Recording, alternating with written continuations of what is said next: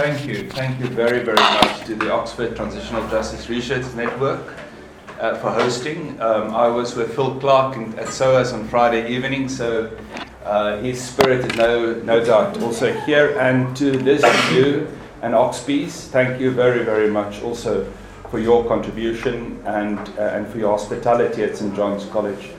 Um, more from you tonight. there'll be. Um, I want to also acknowledge um, all of you that's uh, given up your lunch hour to be here. Uh, but most importantly, Kate O'Regan, who's a real uh, hero of mine for many years. Um, her work in the Constitutional Court is one thing, and then subsequent to that, her work in civil society in South Africa.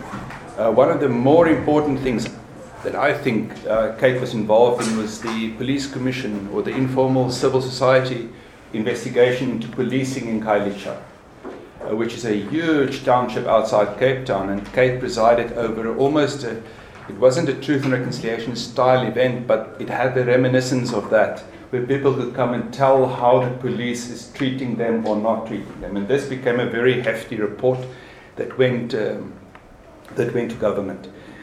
but I don't think really Ivo is correct that there's anybody better placed, and I'm very honored to have you. Thank you for coming today, Kate. And then I want to acknowledge my friends also who came. Um, I'm not going to acknowledge you all by name, except perhaps to say that when I was a postgraduate student here uh, in 1991 to 3, did my PhD, there were many contributions that, that nursed me across the line to, to make sure I get this degree. But two of them were indispensable. The one was my supervisor, Paul Fiddes from Regent's Park College, who was incredibly word specific. Uh, I remember he had a green felt tip pen in which he questioned every word and why this word and not the other, which greatly aided my progress. And then um, David Young in the back there. Um, David is the former director and founding director of uh, Oxford Analytica um, and um, a, a, great friend. And I just remember one night him dropping me off at Keble College, sitting in his little Morris Minor, and him saying to me, I, I asked his advice onto well, how do I proceed now, because I also played rugby and did a bit of studying on the side at the time. and he said to me, I've only got one piece of advice for you with a PhD. Fanie, get it written, not right.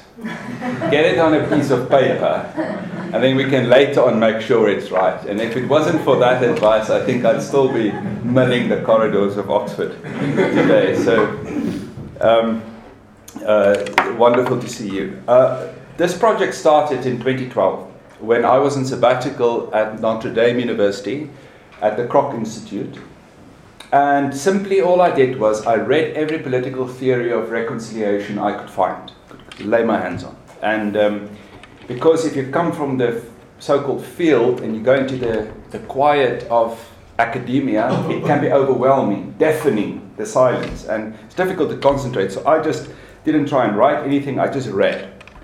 And as I read, there were patterns beginning to emerge of these kinds of theories. And I built a paper uh, around that, three kinds of theories on reconciliation, which I'll say a little bit more about. And that became the heart of the book. But um, a book always starts with, first of all, a feeling in your gut. And um, there are two feelings I remember. The one is reading these international theories. Almost everybody quoted South Africa as a foundational case. And in my view, almost everybody quoted it incorrectly. Um, based on accumulation of myths and the fact that if you repeat something often enough, it becomes the truth. Uh, and so there's truisms in our field associated to us which irritated me that this is historically simply incorrect. For those of us who were there, who lived through parts of it, this is not how it happened. That was the one feeling I had, increasingly. But domestically in South Africa, there was another feeling. Increasingly, a feeling of fear about the forgetfulness of South Africans on their own story of reconciliation and how the real history of reconciliation is being uh, replaced by caricatures that is politically expedient for the so called left and the so called right. Because there's a genuine left and there's a genuine right, there's also a so called left and a so called right. and increasingly in South Africa, it felt to me it was almost like a dirty dance between the left and the right that needed one another to confirm each other's worst fears. So when AfriForum runs to Fox News to say there's a white genocide because there's going to be land reform in South Africa, there's a white genocide of farmers, and President Trump tweets about this, then Black First, Land First, who is a sponsored, uh, uh, illegitimate left wing organization, says, I tell you so. Look, they are a lot of unreconstructed racists that are occupying the land. Whereas AfriForum does not speak for the average farmer in South Africa. And then you have uh, every time Black First, Land First, or Bell Pottinger, for that matter, based in London, um, stokes some racial tension in South Africa, then the right wing say, We told you so. This is a racial vendetta. Now, just I, I, can't resist to say Oxford Analytica and Cambridge Analytica have nothing, zero to do with each other. this is the precursor, this is the original. And that is a fantastic organization that you should all know about. Cambridge Analytica is similar to Bell Pottinger, spread some fake news. Uh, but, but just to make that point, David, I think you. Um, um, so, you know, so this middle ground that and, and, and then going back to history there really was a period in our, in our, in our country's history where ordinary south africans could say they say in a way and, and reason reason uh, per, pervaded um, and it's during the pre- transitional period um, and i built the case for that uh, in the first part of the book i reread histories that have been published. I did not try and reproduce a history in the book because there's excellent histories on this already. I read some of the original archives, and I also interviewed some of the key players uh, um, and and got some confirmations or you know debunked some myths as a result of these interviews. Um, but one of the myths that I that I look that I point out in, in the first section of the book things like that Mandela forgave de Klerk, and that that is why they could move on as political adversaries. De Klerk never asked for forgiveness. It was never on the table. He, he said he came out of the TRC said, My hands are clean. So why would Mandela forgive somebody if he didn't even ask for it? It was not the operational term, it was not what defined their relationship. They never really got on with each other, but they were two politicians who got the job done, despite their differences. And they were very different individuals. That, that Mandela and the ANC leaders were somehow sellouts to global capital. I find this particularly offensive, in fact, as a South African, when this argument is made to me as if there's no agency in the liberation movement, no agency um, in, in black leadership in South Africa, and that they're simply stooges of sinister white capitalistic motives. I find that very, very um, offensive. But it's a, it's a strong myth at the moment. And, but there's also no historical evidence for that. That no progress has been made in reconciliation and that the country is a failed state. It's not true uh, you know, we, we've been tracking ordinary South Africans' views on reconciliation since 1994 at the Institute for Justice and Reconciliation. And it's clear that the majority of South Africans, the vast majority, still today want reconciliation and think not enough is being done on it. So clearly, it's not as if the country is racially polarized completely, as the popular picture says. Also, I try and debunk the myth that the TRC was a one stop shop for reconciliation that was meant to solve our reconciliation issues and all our other issues in one commission's lifetime of 18 months.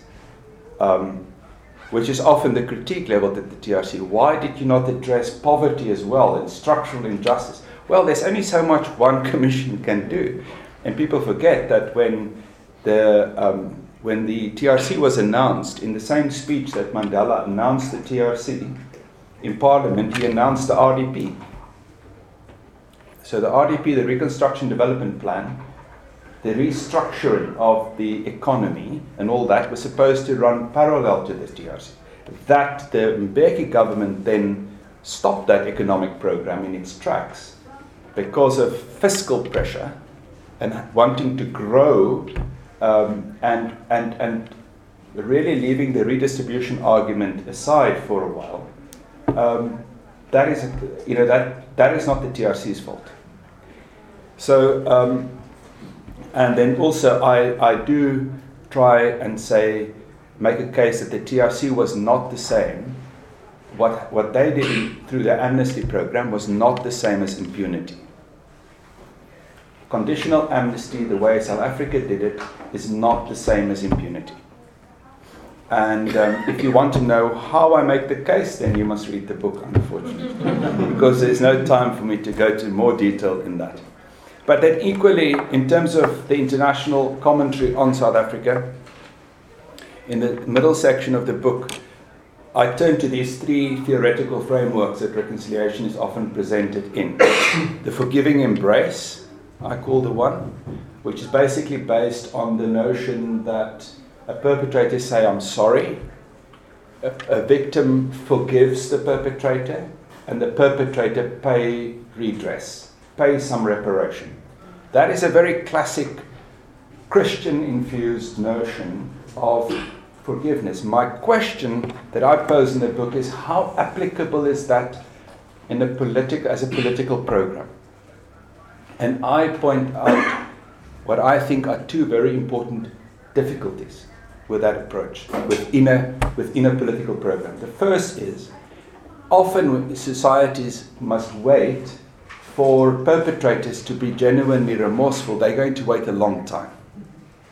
And then the moral failure of the perpetrator hold us hostage again, a second time, because they're simply unable to say they're sorry properly. And, and this was a real experience in South Africa. You would, you would, you can feel the anticipation, and it's just not there. That moral depth, it's not there. And so, what does the process then jump off at that point? What happens? And the second is a more theological point, I suppose, which is forgiveness really is about the unforgivable. If, if forgiveness is about anything less than the unforgivable, then it's not about then it's not forgiveness. It's about that which is really horrific. Otherwise, it's cheap. And unforgivable, um, uh, and that sort of forgiveness is not something I think one can program into massive scale political programs. And Uh, as if we can turn this theological gift, this divine gift, as it were, on and off with a tap. We all hope for forgiveness, we all pray for forgiveness, but that it will happen is not the result of a political program. It is something that happens on the timetable of the victim, when the victim is ready to do so, and nobody else. So, to make that formally part of a political program has difficulties. The second framework for reconciliation that I look at is the is the liberal peace agenda, which basically says you reconcile as long as you end up like, like a liberal democracy in the West. You're fine. Now, um, my critique there is simply to say no, I'm not against human rights, as I'm also not against forgiveness. These are good things. I'm not against li- uh, liberalism as such or democracy. But in South Africa, I don't think that was the dynamic that drove the process right the way through. It was not really this commitment to human rights. There was something else at play. There were times, I mean, the, I don't think the National Party, for one, came to the table somehow converted to human rights immediately, while the despots were still operating. I don't think they even had an idea that they wanted to end up with a one man, one vote democracy at all. Um, these were things that happened as an outcome of a process that had some other driving force behind it, which I will come back to. And thirdly, there's a, there's a lot of theoretical work done, the third area, on reconciliation is agonism, which is basically saying we replace bullets with words. We, we begin to be br- advocates of, of non violent confrontation without trying to dissolve difference. So, no unity, no harmony, just robust debate. And we're also not promising outcomes, we're just promising ongoing engagement. Now, and, there I have to admit, you know, I'm, I'm, in my, my argument in the book is that um, victims often, I mean, often violent conflict, the first thing one senses when you walk into a place like, let's say, Acholi land in northern Uganda, or in my case now, Iraq, Mosul, the old city of Mosul, is the silence. It's not the vigorous debate. It's that words have been, have been stunted, muted. The sheer violence of war often rob people of their words. And it's very, it's very harsh and difficult for victims to be thrust into um, debating positions um, as if they're part of the hurly-burly of political life when they have been struggling to find words for a long time. So, so, um, so I also think agonism has merits, but I don't think that really describes what happens from that first moment all the way through. What I do think drives reconciliation, um, if you look at the South African case, is the promise of justice delivered incrementally in ever more inclusive and fair institutions and um, social and economic arrangements. It's therefore two things it's radical, it's not for the faint hearted reconciliation, it's a radical agenda. Often it's uh, reconciliation is juxtaposed with revolution to say revolution is a radical thing and reconciliation is some other compromise. Reconciliation is a promise of justice, and therefore it's actually very radical if taken seriously. but secondly, it's not revolutionary, it's evolutionary. It's, it understands, it has the patience that everything cannot be delivered immediately because then, um, as somebody said, that I quote also, the insistence on absolute justice often leads to absolute injustice. Um, so, but the key that unpacks this for me sits at the inception of reconciliation where for me reconciliation starts with the acknowledgement of interdependence between fighting groups. And this is simply a, a fact check, fact check, that we are in this together. If I look back at what Mandela wrote, what de Klerk said about explaining his motives, look at the negotiation process, the National Peace Accord, on which uh, Liz Carmichael is, is working, and we're all hoping for that book to come out soon. Um, the CODESA multi-party negotiating forum, what took people back to the table was not their forgiveness of one another. It was not their commitment to human rights. It was the sense we're in this together. Something that apartheid systematically denied and for, for years. That somehow one group can flourish while another group can be deprived. And it's a very, very, it's a startlingly simple idea, but it is absolutely, I think in South Africa's case, was a driving motivation. And why have we gone wrong recently? Because we have forgotten that we're in it together, especially with the poor. And so Khayelitsha can go on as, as it goes on, and now we have a much more integrated uh, uh, upper class, middle class. So things look um, uh, cosmetically well at that level. But there is an underbelly to society that is as violent as it's ever been and really rough. And, and, but we, have, we, have, we are not systematically engaged um, in a sense of with the same urgency that says we're in this together. We're no longer in this together. We're no longer acknowledging that we're in this together. So for me, and this is where the this is the point where I think the South African experience is translatable to other contexts, for example, Palestine, Israel, and so on, is that you cannot flourish your group if you don't acknowledge the fact that you're in it with another group. And as long as they are systematically deprived, your group will not, will not um, flourish um, fully. Mandela once phoned up a general, Afrikaner general, and with this I will conclude. Um, the general's name was General Constant Viljoen, General Constant Viljoen. He was the former head of the apartheid army and at that point retired, and he had uh, command of what he claimed to be tens of thousands of young white militia militias who were sitting at home with their guns ready to be deployed. His plan was because he had thought that the that the uh, politicians had sold them out. They formed something called the Committee of Generals, and their idea was to pull back in a certain part of South Africa, perhaps Mpumalanga, and defend that territory as an Afrikaner state. That was their plan B for, and at some point, I think the plan A for General Viljoen.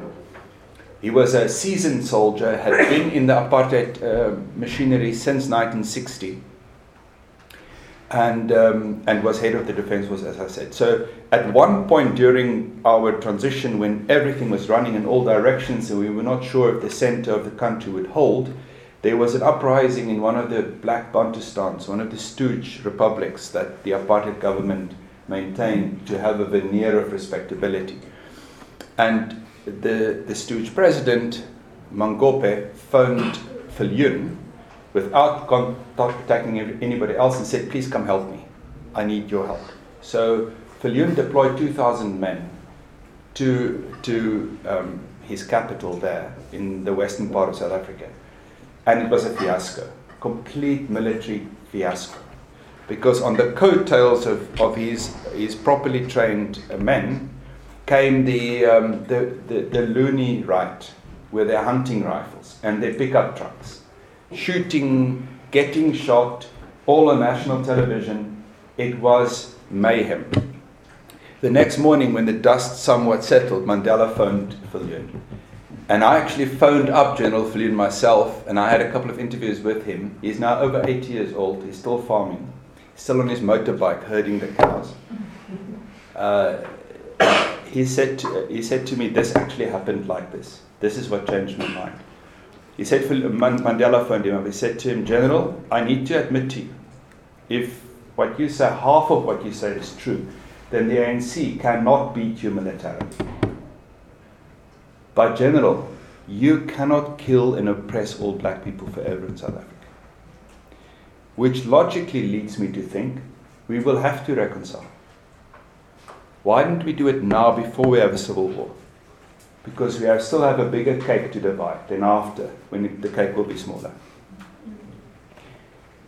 And, and Viljoen says that argument was one he could take to the right wing. He took his fatigues off, put his suit on, and it was that argument that made it possible for the right wing to become a political movement and not a military movement. Um, and so it's the sense we're in this together. Just face the facts. Don't. So, too often we talk about reconciliation as a moral commitment, as for the idealists, as for the dreamers, whereas the real people are the hawks.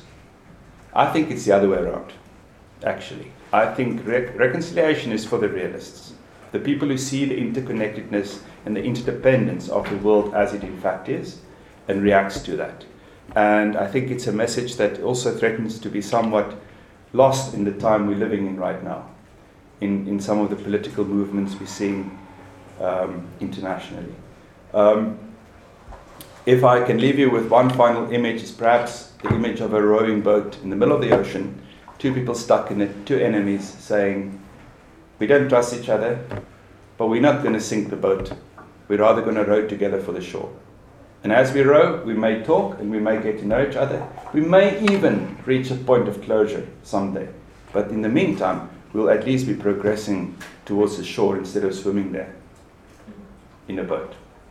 That is the reconciliation option as opposed to the military option or other options that we have. So I think, Ivo, with that, I will conclude and hand to Kate. Thank you. Well,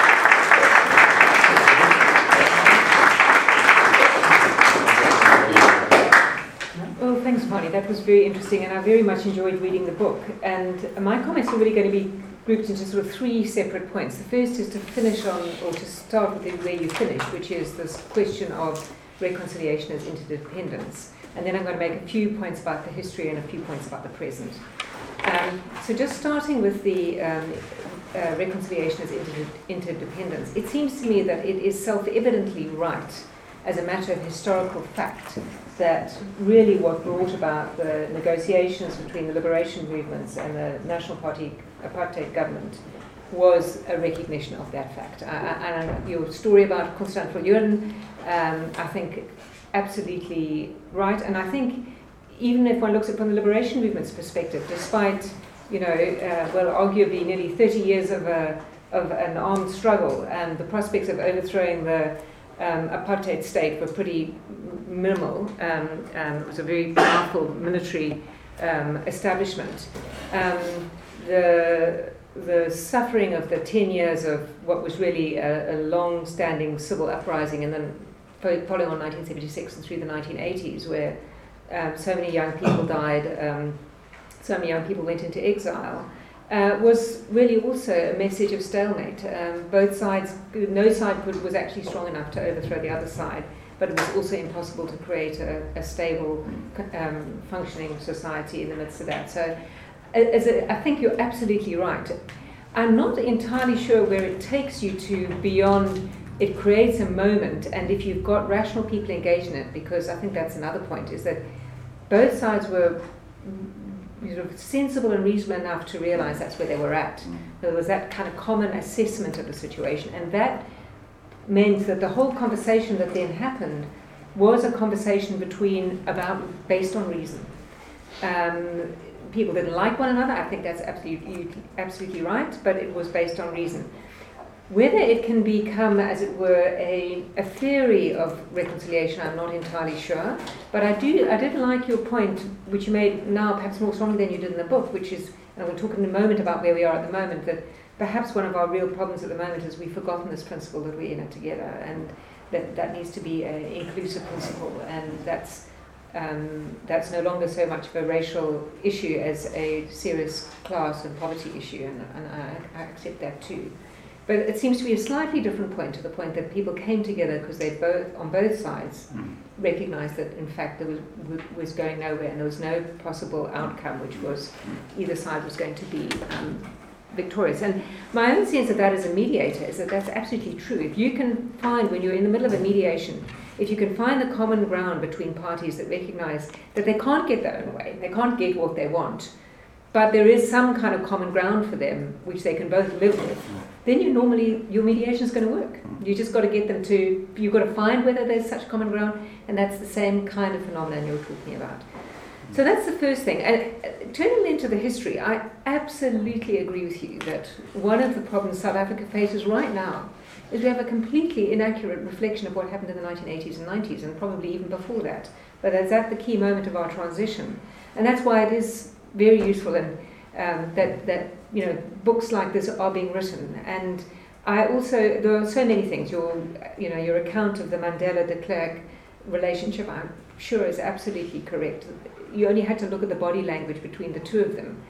They were not friends. They did not feel that they had built a relationship of trust that was not the case, but they both realized that they were leaders. They had, a, they had something to do that was in the interest of the community whom they purported to represent. I think Mandela always saw himself as the leadership leader of all of South Africa. I'm not sure that de Klerk ever had that vision. I'm pretty sure he didn't.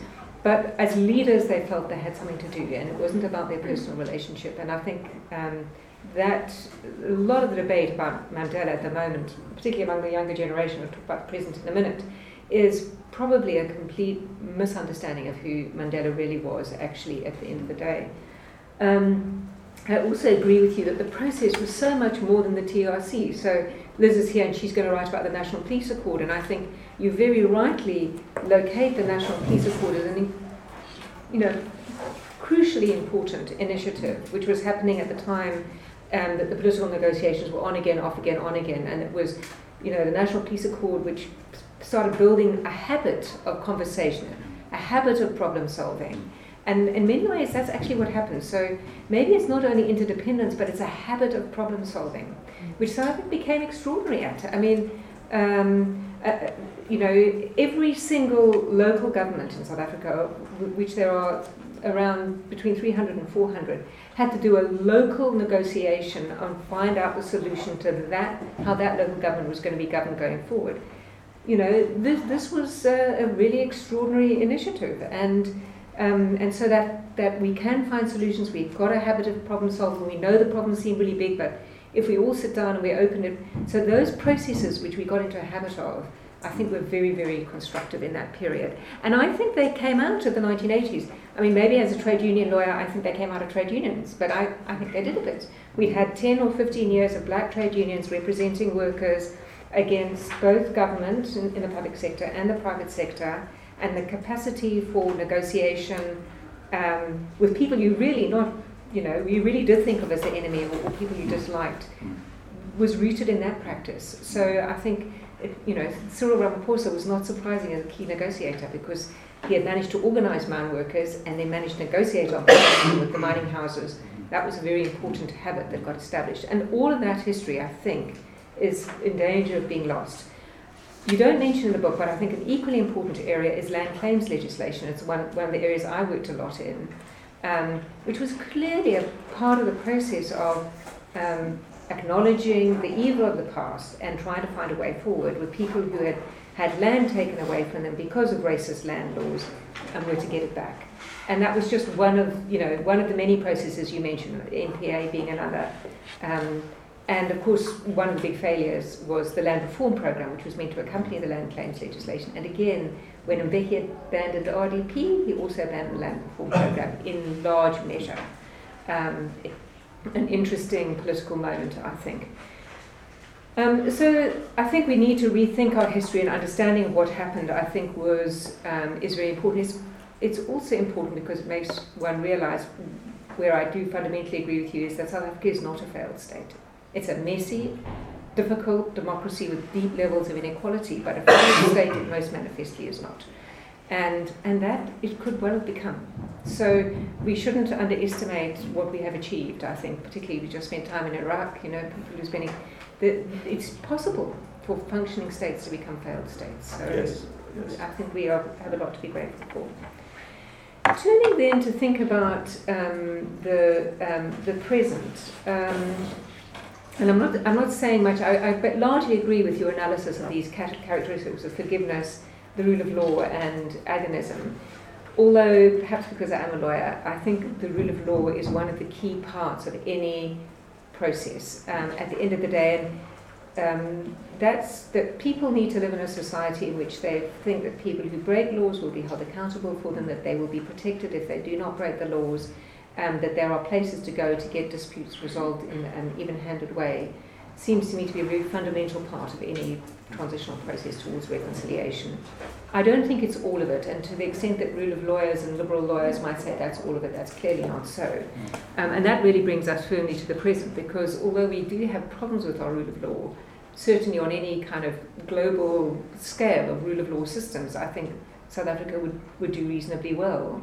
Um, um, we do have problems with the fact that the, the promise of reconciliation has been failed, and it's been failed because we have not managed to bring most South Africans into the functioning economy. Uh, the levels of inequality are enormous, um, and those are both urban and rural problems. There are, in my view, largely a problem of the failure of government, and it was a very difficult time. You know, this um, if the, people often say if South Africa could have had the 1960s, we could have had the transition of the 1950s, and the 1960s could have been the time for change. It would have been, from an economic point of view, a much better time. A time of huge um, in, uh, global growth, glo- growth in the South African economy, much easier to deal with. Instead of which, although South Africa made some progress in the 90s, and one has to remember that the apartheid government left South Africa utterly bankrupt. So the first thing the um, African National Congress had to do was to try and stabilise South Africa's um, economy, which it did manage to do, but it really hasn't managed to grow it in any significant way. Failures in the education system have meant that um, a skilled, um, a skilled uh, group of people to enter into the economy is, is just not there. And that has meant that in South Africa remains in some very real ways an apartheid society with poor black South Africans at the bottom. And, and that's a, um, an enormous failure. And that's understandable then that people look back to what happened in the 90, early 1990s to blame, to blame that on it. Um, my own view is that neither the Constitution, which tends to get some of the same challenges that the reconciliation process does, nor the reconciliation process are the roots of the current problem. I think they were very deep problems, and I think it was always going to be enormously ambitious to address them within a generation. But that we've done so little is deeply disappointing. And you talk about the problems of corruption, and um, I think we've had effectively a waste of 10 years out of the 25 years that yes. we've had and um, those have been extremely harmful time to have ha- had that um, failure by government. So on balance, I think that the my last point is really that one of the things you don't deal with is the whole problem of transgenerational justice in the context of reconciliation. Because it is different to today's generation to be thinking about reconciliation to the generation of the 1990s um, for the generation that are the excluded part of South Africa, young black South Africans by and large, um, they, you know, they still feel excluded and they're, they're not, you know, looking around to decide who to blame for it. Um, for the middle class South Africans, and I agree that by and large that's now a non-racial group, it's very difficult for them to know how to deal with this as well. But we are turning this debate into a failure of either the constitution or reconciliation or the whole democratic project. And my own view is that's very dangerous um, and very worrying because I don't actually think that that's really where the fault lies. I think the fault lies much more squarely with, um, with, with kind of what's happened since, what government has failed to do since, and not saying that what government sh- should have done is was, you know, obvious or easy, but um, I think that it's, it's to challenge our independent institutions, to challenge the project that was set in um, the mid 1990s, is probably to identify the wrong, uh, wrong place for putting pressure to bear.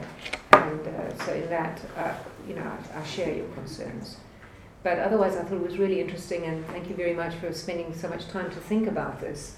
Um, one generation in, I think that's really a valuable thing to have done. Thank you. Okay.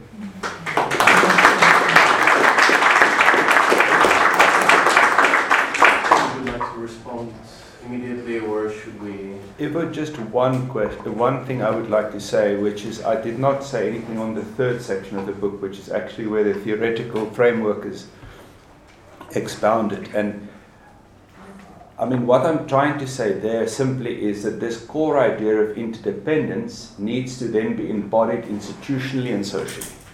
Those are two movements. And, and the two markers one needs to look out for whether this is in fact happening is inclusivity and fairness. So, not, not, not enormously burdensome justice, which is maybe too high, but incrementally every arrangement needs to be fairer and more inclusive. Fairer and more inclusive. And during our golden period, I would say that was the case. We managed every time to have a new institution that was more manifestly more inclusive and fairer to the people involved. And the litmus test for whether something is fair is to ask the participants not to stand from a very large distance and shout about it, but ask the people inside it whether they think it's fair or not.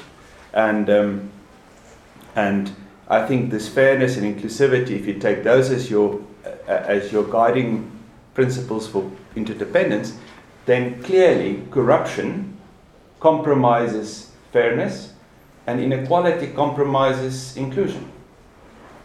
And these are the two big things that, where we felt, and therefore we have, we have left the interdependence route as, as opposed to the, um, uh, the earlier times when we, I think, subscribed to that. I'm going to switch off the recorder now and turn to the audience for, uh, for questions.